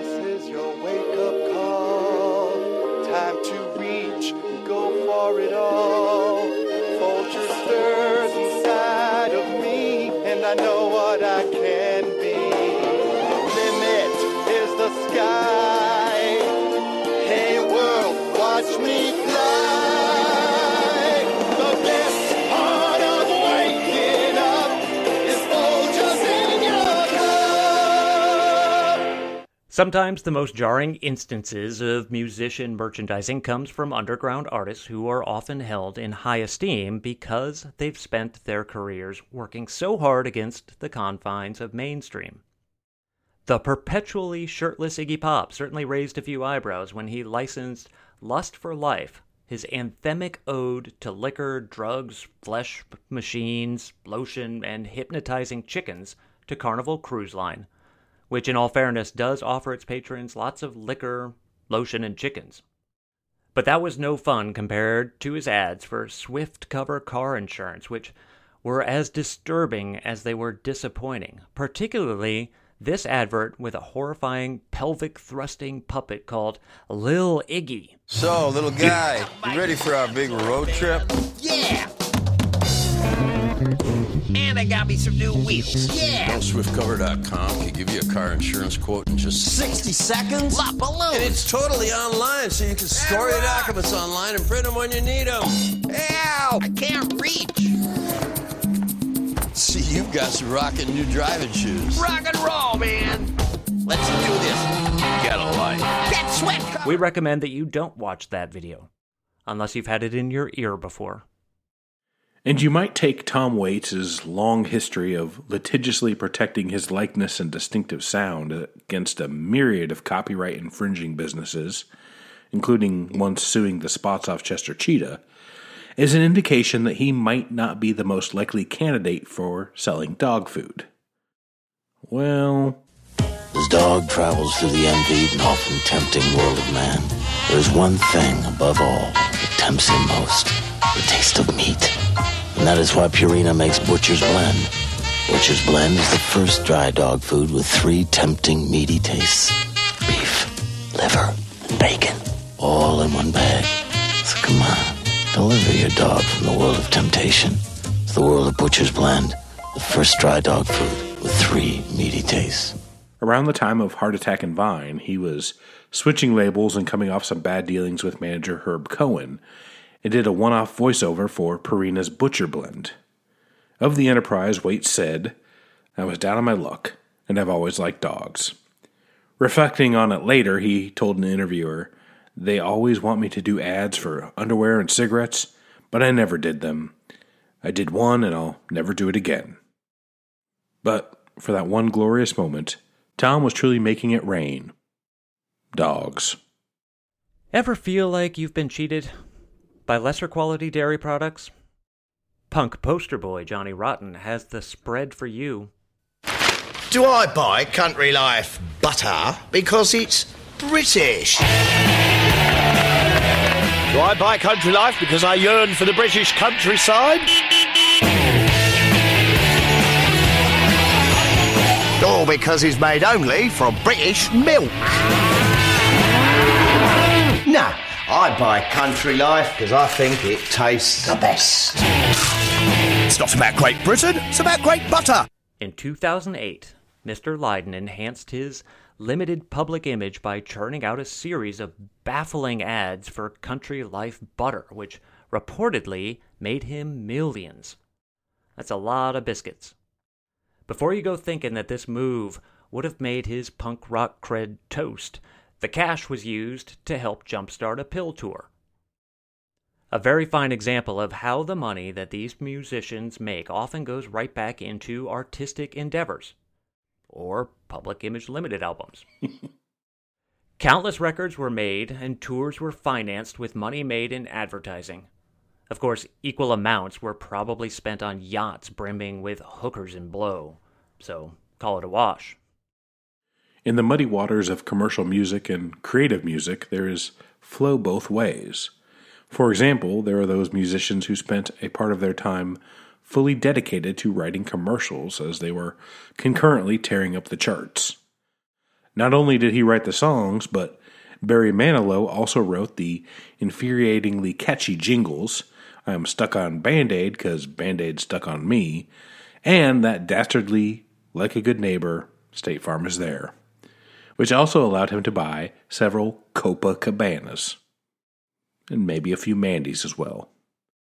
Or how about rock's personality averse, unreliable narrator, Randy Newman, who penned, with Manilow, the I'm a Pepper, Dr. Pepper song. He also liked to double dip his melodies, using them for his albums and his moonlighting projects, like the tune for Dayton, Ohio, 1903, which he cribbed from himself for a NutraSweet commercial. Would you like to have something sweet? What you got there? Nothing.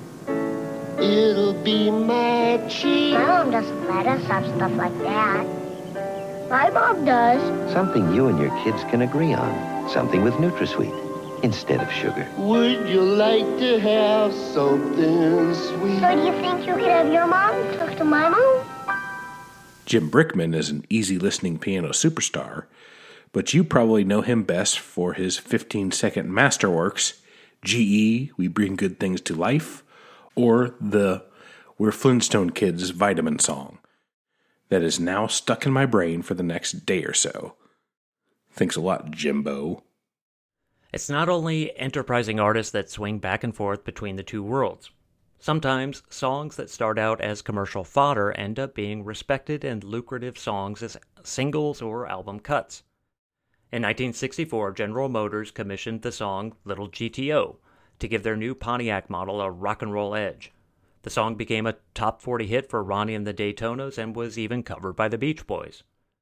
The Carpenters, We've Only Just Begun, started life as a bank advertisement, which makes sense as it excites me about as much as opening a low interest savings account.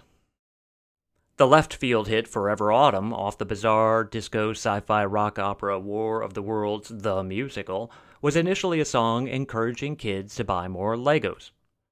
David Dundas was a no name power pop musician until his song was picked up for Brutus Jeans. The lyrics were tweaked and played in 30 second chunks worldwide, which sent the original song to the top of the charts across the globe. When I wake up in the morning light, when I put on my jeans and I feel alright, I pull Brutus jeans on. I pull my Brutus jeans on. I pull Brutus jeans on. I pull my Brutus jeans on. Justin Timberlake was paid $6 million to make McDonald's I'm Lovin' It slogan, but liked it enough to release it as a single in Europe. But by a long shot, the greatest instance of a commercial making the jump to the big time is the ubiquitous Coca Cola attractive worldly co ed sing along star shot I'd like to teach the world to sing. I'd like to buy the world a home and furnish it with love. Grow apple trees and honey bees and snow white turtle doves. I'd like to teach the world to sing. Sing with me. Perfect harmony. Perfect harmony.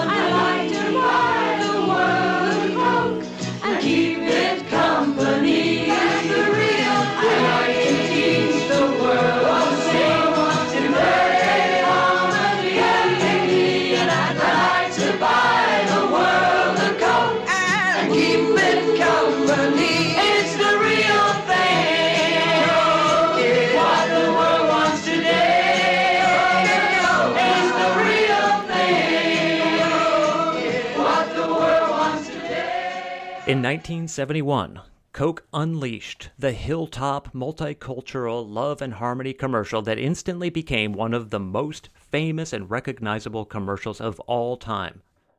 Inspired by watching kids laughing and chugging Cokes during a layover at an Irish airport, Billy Backer wrote, I'd like to buy the world a Coke on a napkin.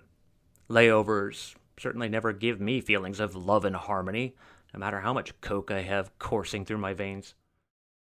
He gave the idea to songwriters and proceeded to make the most expensive commercial ever at the time. But it worked. As the ad aired, kids started calling radio stations, clamoring for the DJs to play that Coke commercial. The commercial was quickly reworked into full length singles, sans the Coke references, by two groups English popsters, the New Seekers, and American folksters, Hillside Singers, who had been assembled to record the song initially. Both versions did well, but the New Seekers went to number one in England and number seven in the US, selling 96,000 copies in a single day, en route to 12 million sales total. And then Don Draper wrote it again in 2015, completing the Ouroboros of the song's artistic commercial cycle. It's the real thing. Of course, it is also important to acknowledge that there are countless noble acts of defiance against commercialization. Pete Seeger left the very successful group The Weavers after getting outvoted on doing a commercial for Lucky Strike cigarettes. Jim Morrison turned down 75 grand to use Light My Fire in a car ad. They seriously were going to change the lyrics to Come on Buick, Light My Fire. Both Super Furry Animals and Pulp deflected Coke's forceful six figure approaches. Coke went ahead and made a bad cover version, anyways, and used that instead. Or how about ZZ Top's Billy Gibbons, not even tempted by Gillette's million dollar offer to shave off his beard? I'd shave my beard for a ham sandwich. And when you did, you might find another ham sandwich in your shavings. Bonus. As the world around us becomes more populated with constant native advertising, so too does the distinction between the music world and commercial interests slowly fade away. When Beyonce debuted her single Formation at the Super Bowl, which was a song that indicated her choice of post successful coital dining was Red Lobster, the chain seafood restaurant saw a 33% increase in sales. Now that's a lot of Cheddar Bay biscuits. And while there's no proof, it's hard to imagine that there wasn't, or certainly couldn't have been, a call made to the executives beforehand stating that it would be very easy to change the lyrics of the song to mention Long John Silver's instead of Red Lobster, if there wasn't a financial offering for this inclusion of their brand. This sort of baked in product placement songwriting seems to be the future of music commercialization. More sophisticated targeting of music listeners who be unaware or care nothing that the song is an ad as much as it is a song. Done correctly, artists can own the system that once exploited them. Nearly the entirety of modern life can be commodified, packaged, and monetized.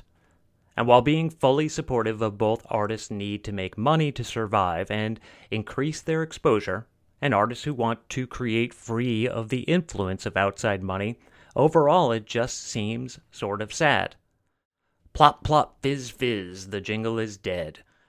Most musicians appearing in ads are bathed in a desperate irony. MC Hammer as a man baby singing You Can't Touch This might be some sort of nadir or possibly an apocalyptic portent. Music that is blatantly, even ridiculously used for marketing is intuitively understood as manipulative and reviled. People want to pretend that music used to make money rather than music made to make money is somehow superior. But as the vast myriad of bizarre and delightful intersectionary samples we've witnessed in the past hour highlights, there is nothing wrong with a little bit of honesty in the persuasion. I think the one thing about this is there were so many commercials. Like we just kept finding them and kept finding them. There's just no way to be comprehensive on this because there's tons of ads out there. And every year it's more and more and more. So in the 60s, it was kind of easy to go through and pick out most of them. But in, but by the 80s, there's no way. Pepsi, Coke, everybody had huge stars selling their wares and there's just no way to keep up with that. A lot of times, like smaller local bands would do do these sorts of ads too, and a lot of those songs are a lot of fun too. They're just, but those songs don't garner as much attention since they're more local bands that not many people know. It's more like the private press of commercial jingles. Absolutely. Well, and this idea for a topic was was suggested by our friend Morris, who does the See Here podcast and Love That Album podcast, you know, he sent over a lot of fun stuff that was like stuff local to where he was, Australia. And, and some of it was real big, like ABBA doing commercials and stuff like that, that we would have never seen, you know, it only been in Australia. But there is kind of geographical limitations to some of these songs. Yeah it's a lot of fun to look at them. We'll put a bunch of videos online. We probably won't have a Spotify playlist for this episode, but we'll put a lot of videos on our website and on Facebook. Or maybe we'll post a few there just so people can take a look at these. They're, some of them are amazing. Now, you do have like a kind of a bootleg record with some of this stuff, right? Yeah, I have a record that's, as far as I can tell, it's called 153060. It's an album of ads that was sent to DJs to play, and there's no cover for it, though for some reason it is on like splatter colored vinyl.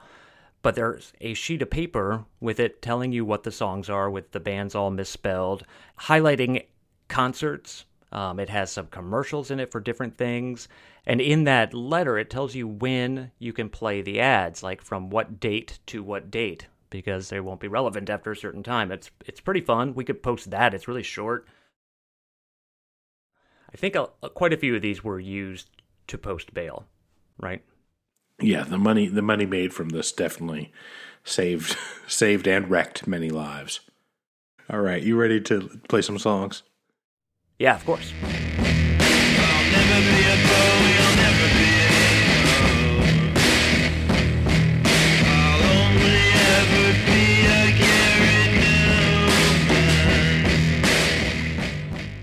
right. I am going to start off the song portion of the show with a song called Dragon Lady by the Geraldine Fibbers.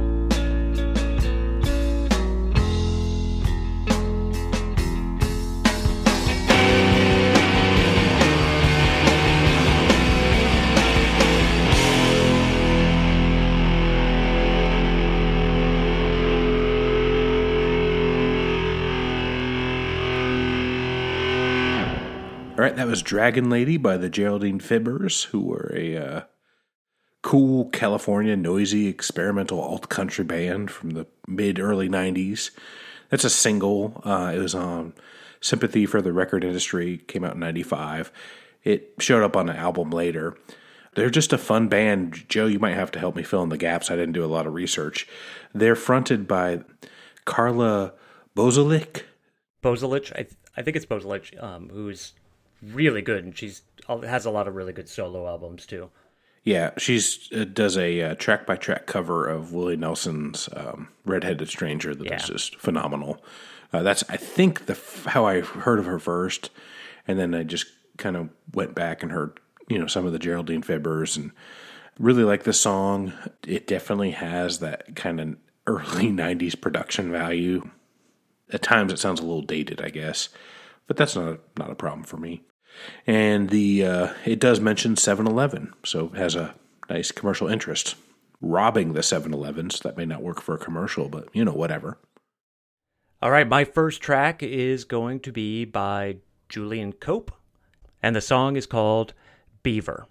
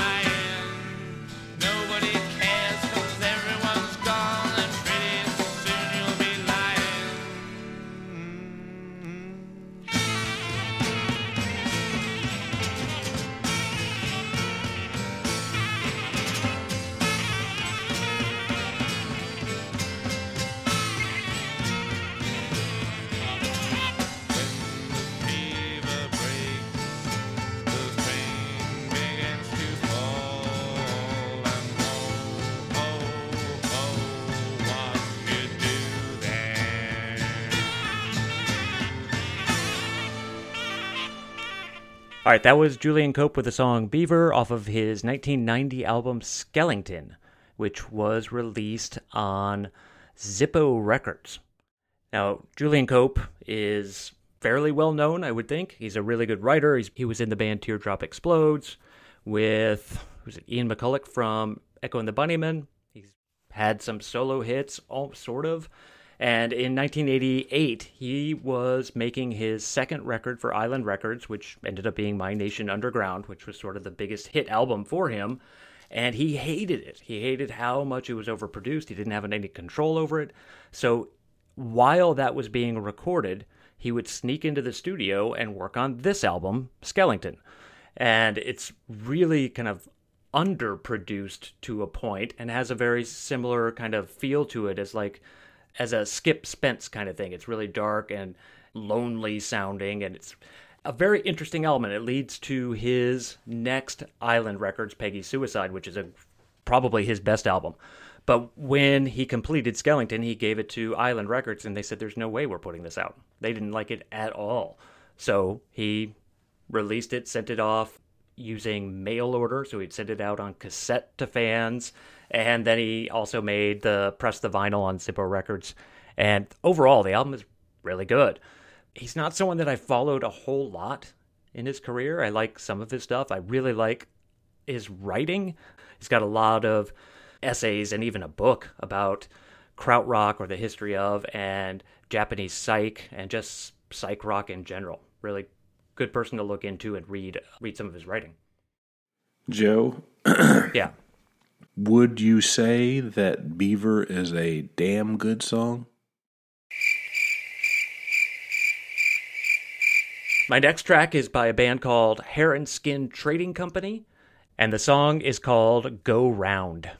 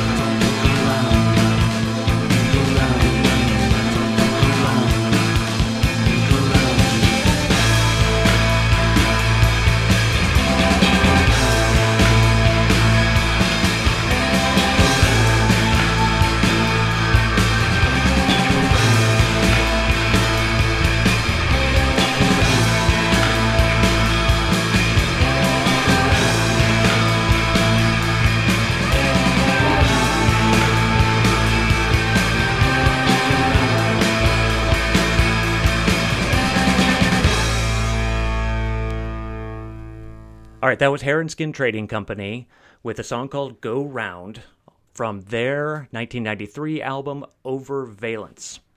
So, Hair and Skin Trading Company is a band that formed from the sort of the ashes of the band Loop.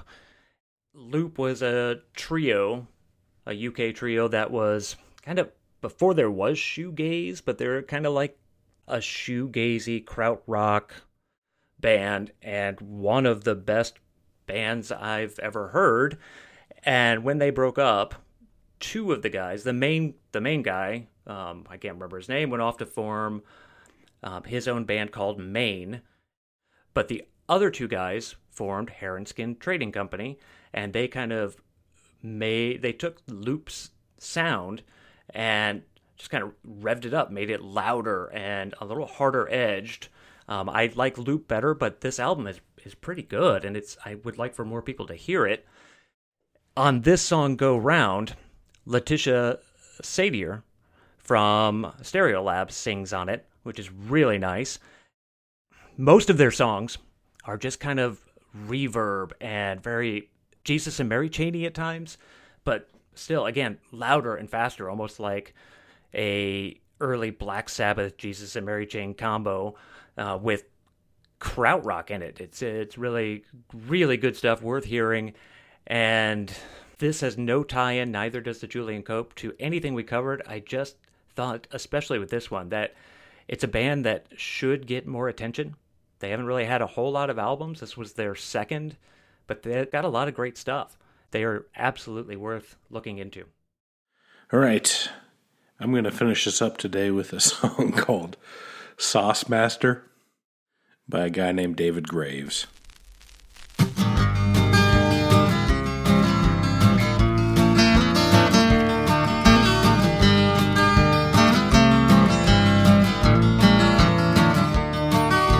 When I'm feeling kinda hungry, be it morning, noon, or night, I just pull into the Waffle House. They always treat me right. Find my favorite table, the booth is nice and wide, and I always order hash browns 'cause they make a tasty side. Sometimes I like 'em scattered, sometimes I like 'em chunked, but every time I get 'em, I always like 'em dunked in Heinz ketchup.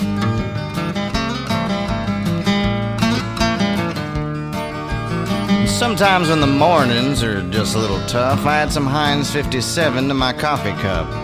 57 on my chili, 57 on my pie. Now that'll raise the eyebrows of the people walking by. Yum.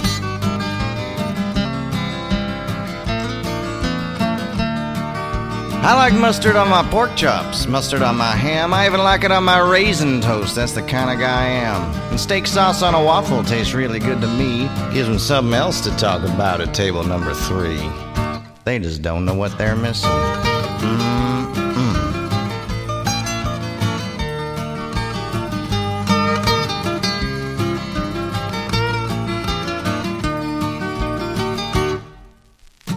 Once I got a burger, it was sitting on my plate, and I needed something special that would really make it great. And I started with some mustard smeared across the bun, and then I added Worcestershire just to make it fun. I went and put some ketchup on the pickles and the cheese, then a touch of 57 when it occurred to me. I just invented the Heinz burger. Now I know what you're thinking, I know what you're gonna say, but man, I can't help it. I just like my food that way. So I stop at every Waffle House that my path crosses. All I need is a menu and lots of Heinz sauces. Hey, I'm just a normal fella, an ordinary gent, but in my heart's a burning passion for Heinz condiments. That's right, down there at the Waffle House, they call me the Sauce Master. Cause I like 'em all. I like all those Heinz sauces. I like the ketchup and the mustard and the, and the Heinz 57. And ooh, the Worcestershire drives me crazy. I just love 'em all. Sometimes I like to put ketchup right on my mustard. Hmm, sometimes I put mustard All right, so that song was called Sauce Master. And you might have guessed, if you listen to the lyrics, that that is a Waffle House record. If you know anything about me, you know that I'm very passionate about the Waffle House in restaurant label, Waffle Records. They're really hard to get, and they're getting more and more expensive. Like ridiculously, way more than anybody should ever pay for two songs about waffles. But I did manage to get my hands on one, and uh, boy, I'm glad I did. So this is a song. Again, I, I go ahead and rewind and listen to it again if you missed the message. But it's about somebody who really likes to put Heinz products in everything. And I do mean everything. Not a ton to say, nothing about the artist. Anyways, I hope you enjoyed it. All right, you ready to finish up some trivia? Absolutely. So we're going to play those clips again that I played earlier. It's five clips. And just looking for first the artist, the title of the song, and then, if you can, and it's going to be really tough for a lot of these, tell me what commercial the song played in. Okay. All right, so here we go. Track one. Your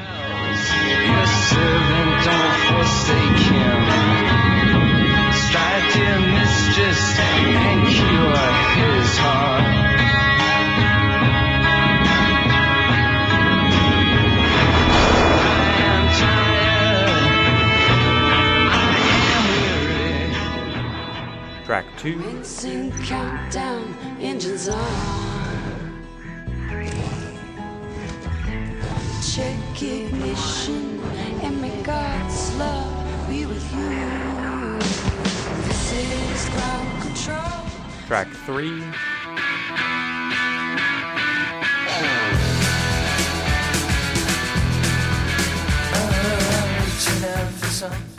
Track four.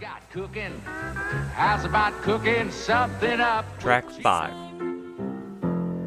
Saw you hanging from a tree, and I made believe it was me.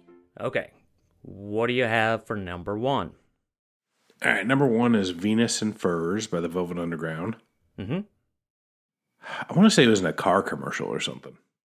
Dunlop tires. Oh my gosh. Isn't that weird? Yeah. A lot of rubber. Okay. The next song was Cat Power's cover of uh, uh, Space Oddity. Yep. I'm going to guess Apple. I know she did an Apple song, like an iPod song, but I don't think this was it, though. This is another car one. It's for a Lincoln. Okay. Okay. Really great version. Her her voice is amazing. Yeah. All right. Number three was Sweet with Ballroom Blitz. Um, I I know I've heard this in a commercial. Um, I'm gonna say like Geico Insurance or something. You know, after I put this in here, I was like, Ballroom Blitz has probably been played in many ads. Uh, the one that I was looking for specifically was Mitsubishi, but I'm sure that there have been other ads, and I just I should have looked that up first. But whatever you got at home, I'll trust you. All right.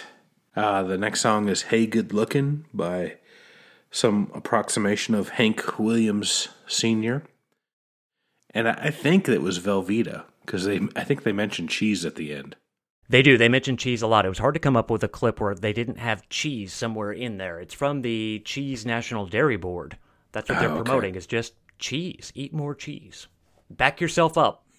They they need to get with uh, this David Graves guy and get some sauce on that cheese. Get some Heinz in there. yeah, I'd just like to have slices of cheese with with Heinz 57. Mm. Like a sandwich where cheese is the bread and then Heinz and more cheese is the innards. I feel like it's a kind of a chips and salsa type situation where you di- dip it in. Okay. Last song is I'm Sticking With You, also by the Velvet Underground. I have no I have no idea. Uh, this is one I had no idea with either. But do you want to take a guess? Sure. Maybe sort of some sort of like a dating site, match.com or something. It's Hyundai. Oh man. All right. We uh, want to say thanks to Morris again for giving us the idea. I think it was a lot of fun, so we really appreciate that. The always wonderful Morris, who is Yeah, he's such a sweet, wonderful man. seems like one of the kindest people ever. I'm sure he's probably killing people and storing them in his basement, but comes across like a really nice person. I want to say uh, hi and thank you to Tim. He wrote really nice message on Instagram, just saying how much he enjoyed the show, and that we just want to say thanks for reaching out, and we really love hearing from from people. And as always, we want to thank Pantheon for allowing us to be part of their podcasting network, which is full of amazing podcasts, growing more and more every week, it seems. One I've mentioned in the past that I really like is Let It Roll. And on that one, they go through and often talk with authors about music books that they've written. Really good podcast. There are probably 30 to 40 on there now that are all worth listening to. Absolutely. Pantheon has encouraged us, and I think it's a it's a great thing to to remind everybody how important it is to go vote. Make sure you're registered. Depending on where where you live, if you're an American citizen and which states, you can still check and see if you're still able to register to vote, and you might have time to also check and make sure that your registration's a okay because strange things have happened. But um, it's important to exercise your your democratic voice. And if you're going to use mail in voting, which is a really good idea because not everybody wants to risk dying, just make sure you send it out early. We got a social media? We do. Come check us out on Instagram, Twitter. On both of those, our handle is Highway Hi Fi Pod. On Facebook, it's easy to find us just by searching. You can find us on Spotify. Highway Hi Fi Podcast. Just do a search there. We're adding playlists for shows that we've done in the past just so people can, we're trying to catch up on those so people can listen to a lot of the music that we played during Turntable Talk, some of those clips. We want to make sure that people can hear full songs if they'd like to. And also email us. Our email address is highwayhifipodcast at gmail.com. Send us a how do you do or anything you want. Just reach out and say hi. Remember to go spend some money at a record store if you can, or support an artist, support a record label if you're able. It's always a good thing. We certainly talk about other sources of income for bands, but the vast majority of bands don't make anything off streaming really, and and they don't don't get to sell great shakes. So they need people like uh, you and me and to buy their products and support physical media or online media. Just support them is the main thing. All right, and with that, we appreciate you for listening, and we will talk to you next time.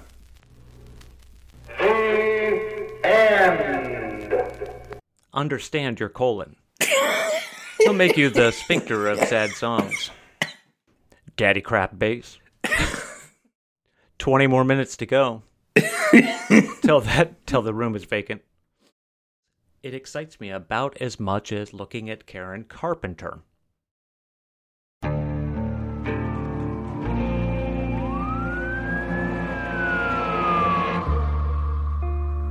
What would you do to achieve the American dream? The big house, the happy family, the money.